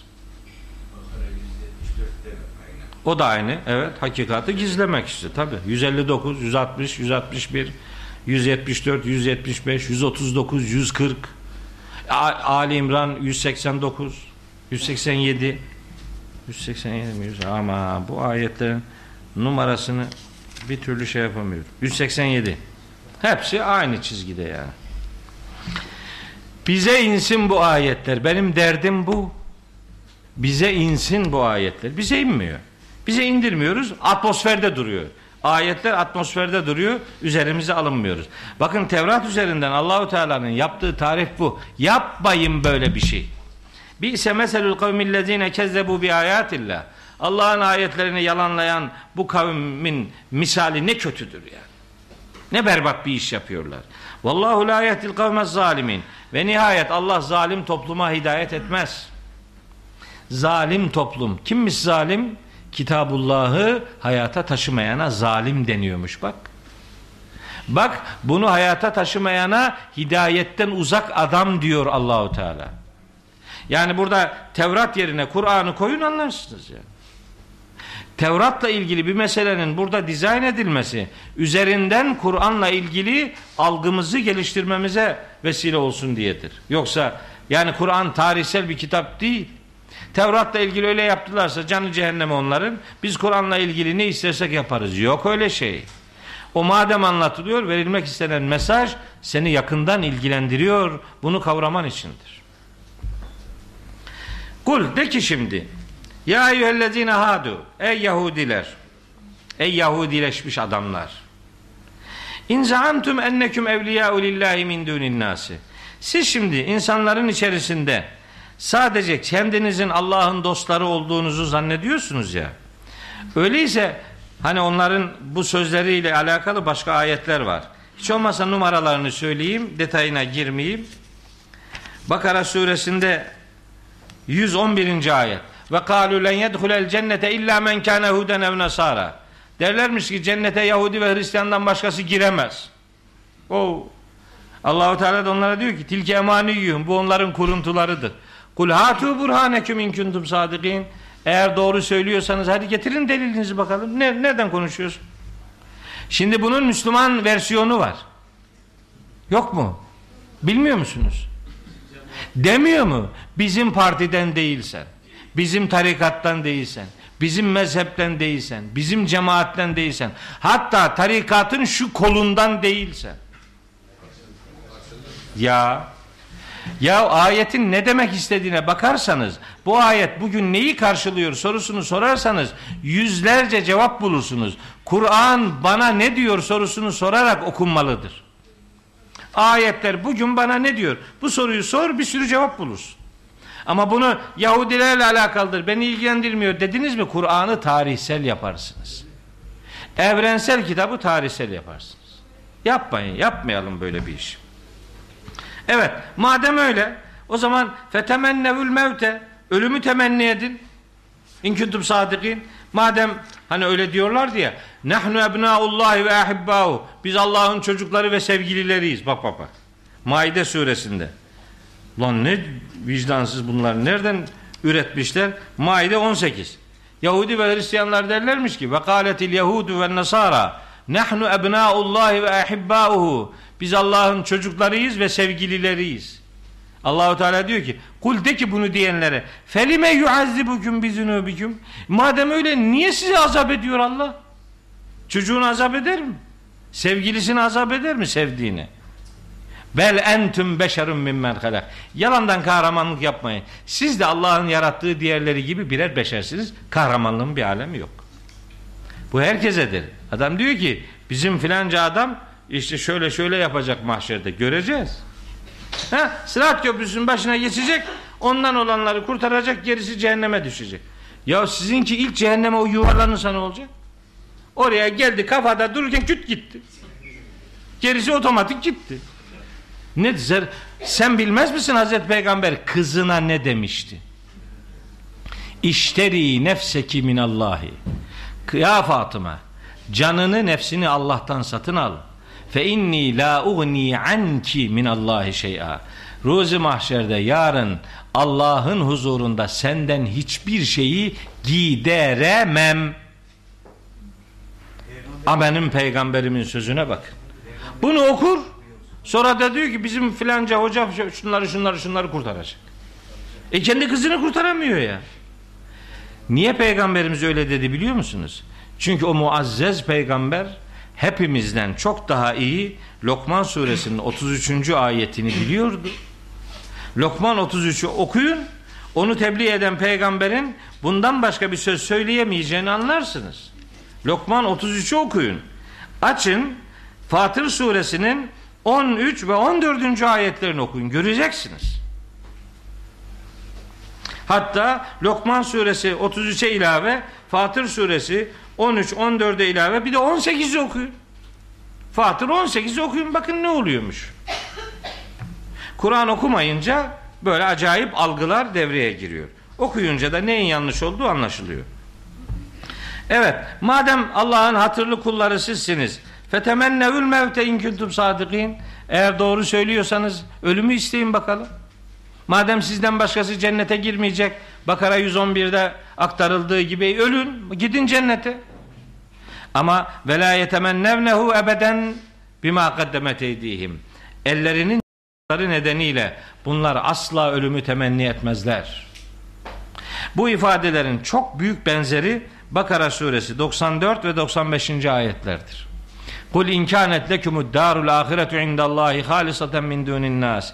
Eğer insanlar içerisinde ahiret yurdu özel olarak sadece sizin ise fetemennevul mevte in kuntum sadikin. İyi o zaman gidin. Ölümü temenni edin ve cennete gidin. Velen yetemennevhu ebeden bima kaddemet eydihim. Ellerinin yaptıkları nedeniyle asla ölümü temenni etmeyeceklerdir. Bakara 94, 95 ile Cuma 6 ve 7. ayetler ve la yetemennevnehu bir de velen yetemennevhu farkıyla tekrar ediliyor. Vallahu alimun biz zalimin. Allah zalim topluma kimin zalim olduğunu gayet iyi bilmektedir. Kul de ki sen innel mevtellezî tefirrûne minhu. Ey Yahudiler ve bütün muhataplar kendisinden kaçmakta olduğunuz ölüm var ya fe innehu mulakîküm hepinizi bulacaktır. Hepiniz ölümle karşılaşacaksınız. Sümme turaddune ila alimil gaybi ve şehade. Sonra gaybı da şehadeti de yani her şeyi bilen Allah'ın huzuruna çıkarılacaksınız. Feyüne bir hüküm bima kuntum ta'melun ve Allah da size dünyada yapmış olduğunuz her ne varsa hepsini haber verecektir. Bu gene Bakara 96'da geçer ki ve le tecidennehum ahrasan nasi ala hayatin ve minellezine eşrekû yeveddu ahaduhum lev yuammeru elfe sene. Müşrikler ve Yahudiler dünyayı tek hayat olarak kabul eden adamlardır esasında. Bunların her biri ister ki bin yıl yaşasın. Allahu Teala demek istiyor ki bin yıl yaşasan da ölümle karşılaşacaksın. Kaldı ki bu son ümmetin ortalama ömrü 70-80 arasıdır. Hatta biraz daha da düştüğü ifade edilebilir. Ölümden kaçmanın bir alemi yok. Ölüm herkesi gelip bulacaktır. Eyne ma tekunu yudrikkumul mevtu velev kuntum fi burucin müşeyyede. İsterse en müstahkem kalelerin içerisinde bulunun. Ölüm sizi nerede olursanız yakalayacaktır. Nisa suresi 78. ayet. Bakın bu 78'li ayetlerin numaraları enteresan. Bakara 78, Ali İmran 78, Nisa 78. Bu 78'ler üzerinden iyi mesajlar verdik bugün. 3 tane 78 okuduk. Hatta bir de 178 okuduk Ali İmran. 187 78'in tersi filan.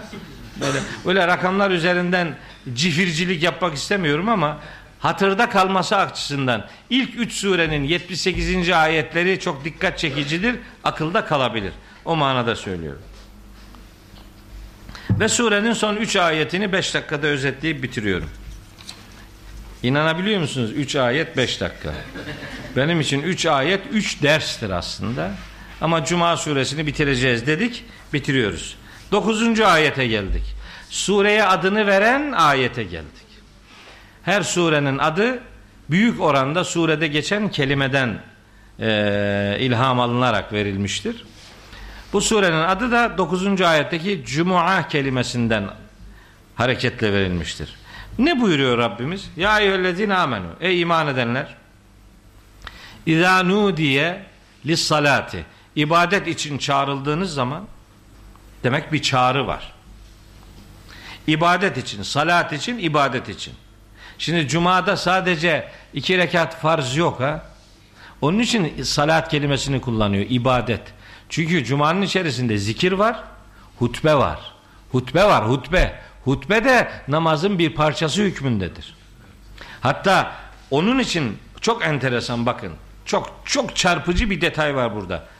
Cuma günü min yevmil cumuati işte cuma günü namaz için, ibadet için çağrıldığınız zaman fes'av koşun ila zikrillahi Allah'ın zikrine.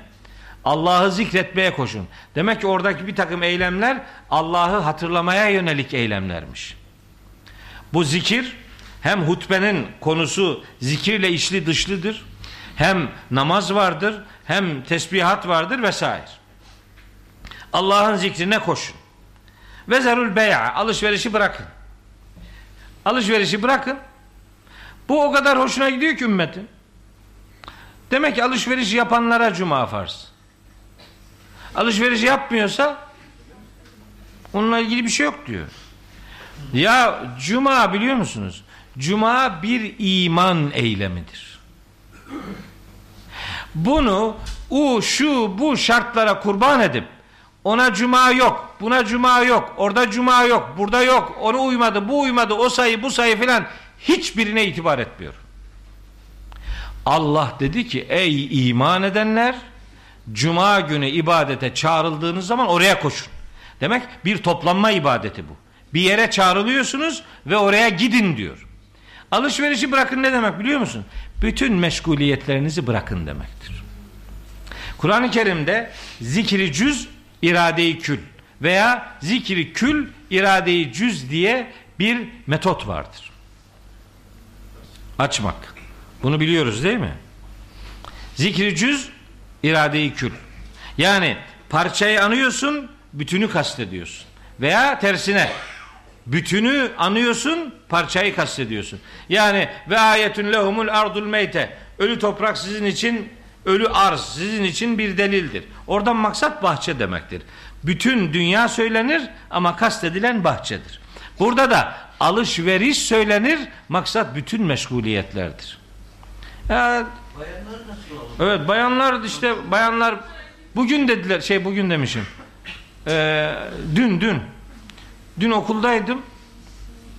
Cuma da olduğu için işte ben 30 senedir söylüyorum. Cuma kadınlara da farzdır diye. 30 senedir söylüyorum. Dilime tüy bitti desem yeridir. Bana ne diyorlar biliyor musunuz? Bu hep yani sözleşmişçesine. Çocuğu varsa ne olacak? Ben de diyorum ki çocuğu yoksa gidiyor mu? Yok. Ne biçim soru soruyorsun bana? Çocuğu varsa ne olacak?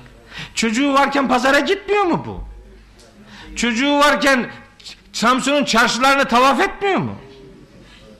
Çocuğu gidip de cumaya yarım saat bir saat önceden cumaya gidip cumadan sonra da bir teravih kılacak kadar camide yat diyen yok. Bunun hutbesiyle iki rekat farzı toplam beş dakika tutmaz be. Hele şimdi bizim cumalar hak rast getirir. Küllü men aleyhe fan Allahu Ekber.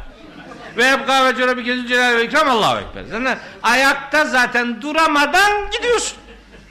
O kadar hızlı ki. Toplam 5 dakika ya. Hadi diyelim 10 dakika. Çocuğunu uyutma saatini oraya ayarlarsın. Diğer çocuğu başına bırakırsın. Sen cumaya gideceğin ne? Bir iman et hele. Sonra çaresini bulursun. Cevap. Camilerde yer yok. İstemedin ki 14 asırdır. İste bakayım millet sana çare buluyor mu bulmuyor mu?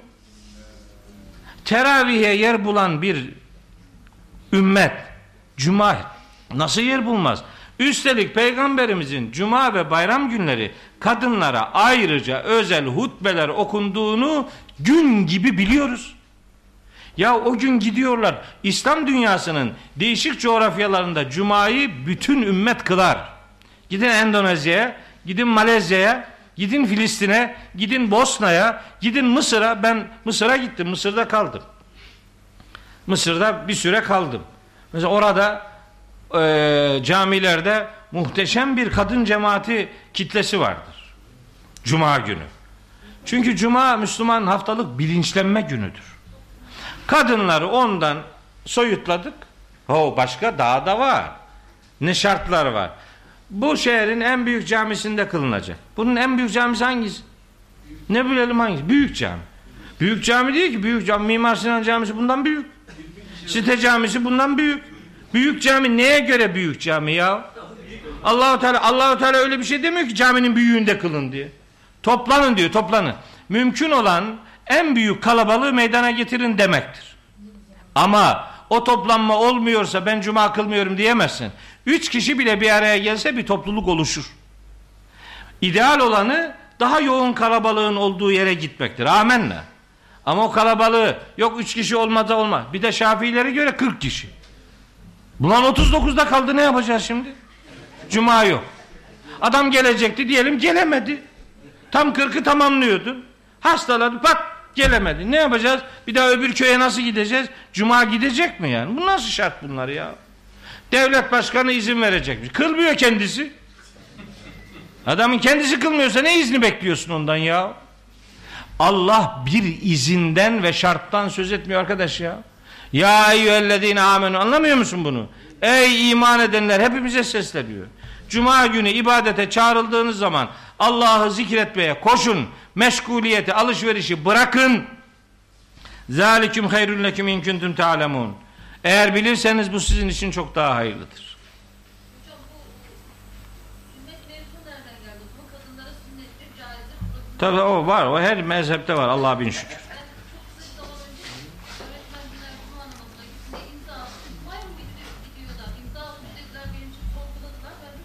Olsun sorgulasınlar. Siz Allah'ın sorgulamasında vereceğiniz cevaba bak. Onlar önemli değil. Cuma her Müslümana farzdır diyorum bir. Notlar aldım burada bir sürü. Bunları hiç olmazsa okuyayım. Ya bu kadar hazırladım şimdi. Bunu nasıl okumadan gideyim ya? Bir. Cuma. Cuma her Müslümana farzdır bir.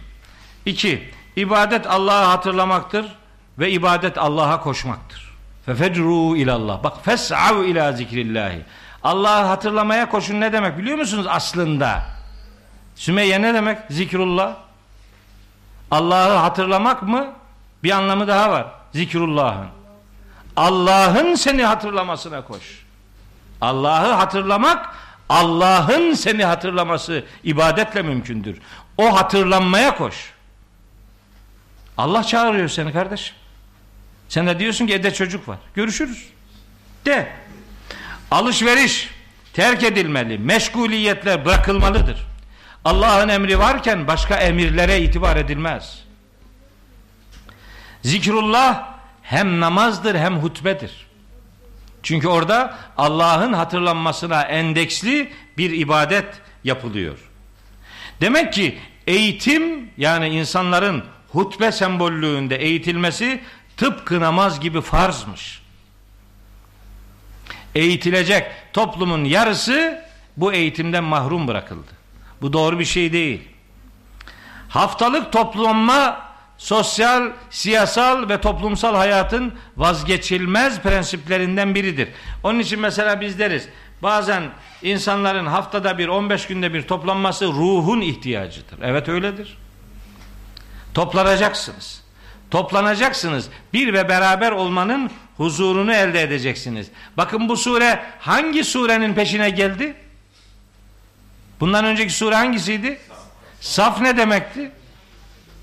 Bir ve beraber olarak Allah yolunda mücadele etmenin, kenetlenmiş olarak Allah yolunda mücadele edenleri Allah sever demişti. İşte o saf olmanın cemaate, İslam cemaatine dönüşmesi görevi bu surenin 9. ayetiyle ortaya konmuştur.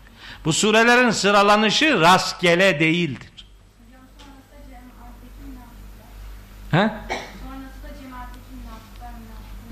Ha, aferin. Sen ne Malatya'dan mı geldin? Aferin. Diyecektik onu ama ne yaptın? Ya, o da ben başka bir şey daha söyleyeceğim. Orada bir de infak var. Hep münafık üzerinden böyle surelerin böyle numaralarını veriyorum ben. Diyorum ki 61. sure Trabzon suresi filan. Bir yerde konuşuyordum. Bir tanesi de hocam 63. sure. Ulan tüh. 60 hangi plaka? Van. Van Münafıkun suresi. Olmadı. Urfa mı? 63. Ya o da olmaz dedim. O da infakı bol adamlar. Ay- Ayıp ben de laf bol. Şimdi ya, Kodlayalım milletin hatırında kalsın. Malatya kaç? 44. 44 Duhan suresi. Yani Duhan suresi mesela orada ha- harika bir ayet var. Hepsi harika da bir tanesine bayılıyorum. وَمَا خَلَقْنَا السَّمَاوَاتِ وَالْاَرْضَ وَمَا بَيْنَهُمَا لَاعِب۪ينَ Gökleri, yeri ve ikisinin arasında bulunanları oyun olsun diye yaratmadık.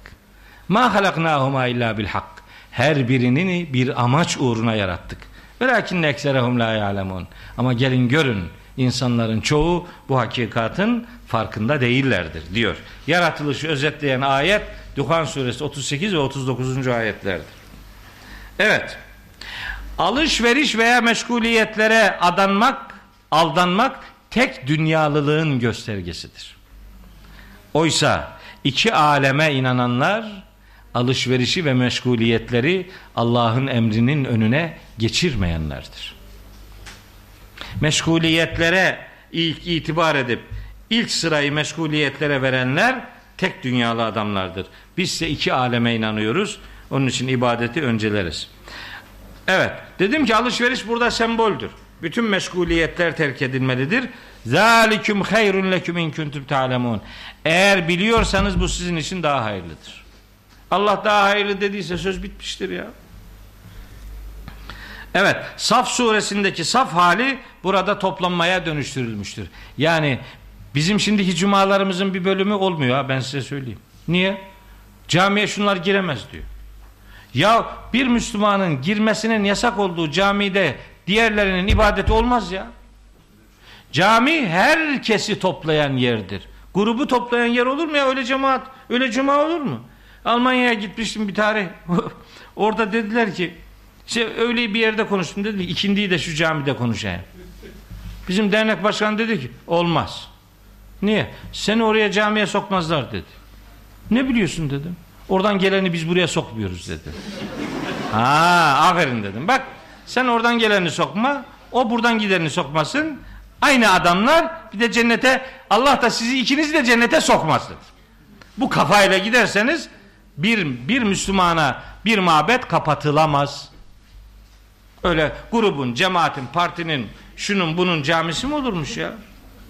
Orada camilerin adı öyledir ha.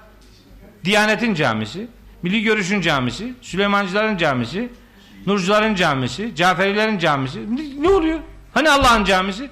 Hani ve ennel mesacide lillahi? Hani bütün mescitler Allah'ındı? Yahudileşmek nedir biliyor musunuz? Yahudileşmek dini millileştirmektir. Bir Müslüman Yahudileşmemelidir. Yani dini, dini öğretilerini millileştirmemelidir. Bizim öğretilerimiz milli değil, evrenseldir. Herkese açıktır kardeşim. Evet. Müslüman hayır seçer. Müslüman çıkarcı değildir. Allah'ın hayır dediğine talip olur. Çıkara talip olmaz. Evet, cuma sadece imkana değil, imana bağlı bir eylemdir. Ben bunu infak için de söylerim. İnfak imkanla sınırlı değil, imanla alakalı bir kavramdır. Cuma da öyle. İmkana değil, imana bağlı bir eylemdir. Cuma, Cuma'nın bir tane şartı vardır. O da Müslüman olmaktır. Diğer şartlar bunu ikinci plana itmemelidir. Cuma birliktelik ve bilinçlenme vesilesidir. Cuma ben adına tek başınalığı değil, biz adına hepimiz için var olmanın ibadetidir. Biz onun için İyyâke na'budu demeye memur kırıldık. İyyâke a'budu dedirtmedi bize Allahu Teala. İyyâke na'budu dedik. Hepimiz birlikte olmanın duyarlılığıyla inşa edildik. Ve atasim bihablillahi ferden ve la teferrak demedi Allah. Atasimu bihablillahi cemi'an ve la teferraku dedi. Hepiniz topluca Allah'ın ipine sımsıkı yapışın ve ayrılmayın, parçalanmayın dedi. Biz ise bunu ayeti değiştirdik. Atasim bihablillahi ferden ve la teferrak. Cemi kalıpları müfrede dönüştürdük. Ayıp ettik be. Allah'ın kitabıyla böyle oynanmaz. Evet, İslam'ın tevhid dini oluşu cuma birlikteliği ile gösterilir. İslam madem ki tevhid dinidir, Cuma Müslümanların muvahhid olduğunun gösterildiği bir toplumsal fedakarlık eylemidir. Onun için Cuma'yı çok önemserim. Kim bana Cuma ile alakalı orada olmaz, burada olmaz, şu dağın tepesinde bile üç kişiysen çünkü toplum toplum üç kişiden oluşur en az. Üç kişiysen orada bile Cuma'yı terk etmeyeceksin. Efendim Cuma'nın hutbelerinde hayat yok kılmıyorum. Hutbeyi düzelt, Cuma'yı terk etme. Kervan yolda dizilir. Yolcuya kızarak yola küsmenin bir alemi yok. Yolcuya kızarak yola küstü bu ümmet. Oysa yolcuyu değil, yolu esas almalıydık. Cuma Allah'ın iman şartımıza bağladığı bir eylemdir. Bundan taviz verme, verilmemelidir. Sonra Feyda kudiyeti salat ibadet bitirildiği zaman kudiyet kaza edildiği zaman bu kaza işi var ya kaza namazı kada kada kelimesi bir ibadeti vaktinde yapmaktır. Feyda kudiyeti salatu ibadet vaktinde yerine getirildiği zaman fenteşiru fil ardı şimdi artık herkes dağılsın. Vebtehu min fadlillahi Allah'ın ihsanından isteyin. Vezkurullaha kesiren çokça Allah'ı çokça hatırlayın ki lealleküm tüflihun. Bakın ben bu ayetten ne anladım biliyor musunuz? Bu ayette öyle gece aydınlandım yani. Bu ayetlerin tefsirini yazarken rahat yazacağım şimdi. Burada hepsinin notlarını aldım. Bak ibadet bitince meşguliyete dönüşür. Dönüşmek lazım, dönmek lazım. Müslümanın hayatında tatil yoktur. Cuma tatil olsun. Nereden çıkartıyorsun bunu? Yahudilerin ki cumartesi, Hristiyanların ki pazar, bizimki de cuma olsun. Tamam. Haftayı tatile boğ git. Onlarınki doğru mu ki sen onlara özeniyorsun ya? Bak senin ibadet gününde Allahu Teala diyor ki ibadeti bitirdiğinde işinin başına dön. İbadeti bitirdiğinde yat demiyor, tatil olsun demiyor. Müslümanın tatili meşguliyet değiştirmektir. Unutmayın. Müslümanın tatili iş ve meşguliyet değiştirmektir. Aylak aylak yatmak değildir. Evet. İbadet huzuru ha bakın şöyle bir cümle söyledim. Beğenirseniz sizin de olsun alın. Müzzemmil suresinde geceleyin vahiy ile inşa olanların gündüz meşguliyetleri tesbihe döner derim. 6 ve 7. ayetinde şeyin Müzzemmil suresinin. Aynen burada da öyle biliyor musunuz? İbadeti adam gibi yaptıysanız, ibadeti bitirdikten sonra işinizin başına dönün. Allah'ın yarattığı ihsanından, ikramından elde etmeye gayret edin ve Allah'ı çokça hatırlayın. Siz ibadeti adam gibi yaptıysanız diyez meşguliyetlerde Allah'ı hatırlamakta muvaffak olacaksınız demektir. Yani ibadet ibadet sizin bir sonraki ibadete kadarki zamanınızı anlamlı kılan fedakarlıktır. Bizim algımızda ben bunu burada yüzlerce defa söyledim. Bir daha söyleyeyim. Şimdi ben evden çıkmadan öğle namazını kıldım. Derdim neydi biliyor musunuz? Sabahtan öğleye kadarki meşguliyetlerdeki günahları sıfırlamak değil. Onlar için elbette Rabbimden bağışlanma dileğinde bulurum. Ama asıl niyetim öğleden ikindiye kadar ki önümüzdeki vakti Allah'ın rızasına endekslemektir. İbadet geçmişi sıfırlamak değil, geleceği programlama eylemidir. İbadet böyle bir duyarlılıktır. Geçmişe dayalı değil, geleceği programlamaya dayalı bir fedakarlıktır ibadet. Burada öyle diyor. İbadeti bitirdiğiniz zaman işinizin başınıza dönün. Efendim Allah'ın ihsanından yararlanmaya gayret edin. Böylece Allah'ı çok zikredin. Yani diğer işlerinde zaten Allah'ı hatırlamayı öğretir sana ibadet. Bunu başarırsan lealleküm tüflihun. İnşallah kurtuluş sizin için mümkün olacaktır. İbadet, rızık ve zikir beraberinde kurtuluşu getirecektir. İbadet, rızık ve zikir üçlüsü insanların kurtuluşunu sağlayacaktır. Bu ayetten aşağı yukarı çıkardığım neticelerden biri bu. İbadet ez cümle şunu söyleyeyim.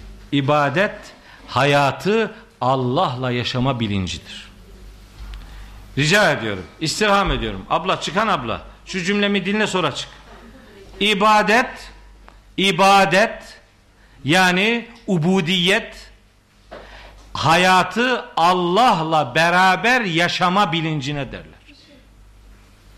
Yani sadece ibadet yaparken Allah'ı hatırlamak değil, ibadetler arası dönemde de Allah'la yaşamayı öğreten duyarlılığa ibadet, ubudiyet, kulluk derler. Bu ayetler ibadetin hayatla iç içeliğinin ispatıdır arkadaşlar. Namaz kıldım, namaz başka o başka. Hayır, yok öyle bir şey. Namaz başka o başka değil. Namaz varsa öbürü de namaza uygun gelir. İnne salate tenha anil fahşai vel münker. İbadet insanı çirkinliklerden, münker dediğimiz hoşnutsuzluk şeylerinden uzaklaştırır. Demek ki ibadet hayata yön veren duyarlılığın adıdır. Evet. Kusura bakma ya öyle. Ve izâ râev ticareten evlehven. Buna rağmen insanlar bir ticaret yani bir eğlence gördükleri zaman infaddu ileyha hemen oraya doğru böyle coşarlar, koşarlar. Ve terakûke kaima seni tek başına bırakırlar. Bu Cabir bin Abdullah'a ait bir kervan Şam'dan Medine'ye doğru gelirken onun geldiğini haber alınca hutbe esnasında Müslümanların büyük bir bölümü oraya doğru yönlenmiş. Cabir bin Abdullah'ın getirdiği kervanı görünce oraya doğru. Buradaki sahabenin adının başka olduğunu da söylüyorlar ama bence yani hangisi olursa olsun iş ne yapıldığıyla alakalı oraya kilitlenmek lazım. Nebi Aleyhisselam hutbedeyken cemaatin çoğu ayrılmış az bir bölümü kalmış. Ve terakûke kaima. Seni tek başına bıraktılar burada. Yani az bir grupla kaldın. Kul de ki böyle bırakıp gidenlere. Ma indallahi hayrun minel lehvi ve minet ticare. Allah'ın yanında ve Allah'ın katırında olanlar sizin için sizin için ticaretten de eğlenceden de daha hayırlıdır. Vallahu hayrur razikin. Allah rızık verenlerin en hayırlısıdır. Sizin için Peygamberimizin bir hadis-i şerifi var. Mealen söylüyorum. Buyuruyor ki Efendimiz Aleyhisselatü Vesselam sizin için artık yoksulluktan korkmuyorum. Sizin için dünyevileşmekten korkuyorum. Sizin için mal yarıştırmanızdan korkuyorum. Bu ayetlerin tefsiri bağlamında peygamberimizin böyle bir hadisi naklediliyor. Harika bir ayet süzmesidir bu. Ya ibadet bir tarafta, Allah'tan yana olmak bir tarafta varken demek ki beşeri zaaflar var. Biz ibadetlerimizi beşeri zaaflara kurban etmemeliyiz. Beden ibadette, ruh başka yerlerde olmamalıdır. Yani hutbe dinlerken kervan ne zaman geliyora kilitlenmemektir. O bir semboldür. Siz onu getirin diğer meşguliyetlerinize. Bizim çocukların bu ara imtihanları var. Bunun pek öğrenci görmüyorum burada. Muhtemelen final şey vize imtihanları var. İmtihandalar. Şimdi kendisi burada aklı imtihanda olan buradan bir şey almaz. Kendisi namazda bedeni, ruhu başka yerlerde bu, bu dolaşana o namazla alakalı yorgunluktan başka geriye bir şey kalmaz. O itibarla bu ayet bize bedeni ibadette olanın ruhunun da ibadette olması lazım geldiği bilinci verilir. Allah için yapılan ibadetler ticaretten de eğlenceden de daha hayırlıdır. Çünkü rezzak-ı alem olan sadece Allahu Teala'dır. Evet. Cuma suresi ile alakalı söyleyeceklerimi biraz hızlı da olsa iki saate yaklaştı bugünkü ders olsun. Cuma suresini bitirdik. Bir sonraki derste inşallah Münafıkun suresini sizlerle okumaya gayret edeceğim. O güne kadar hepinizi Allah'a emanet ediyorum. Allah yar ve yardımcınız olsun.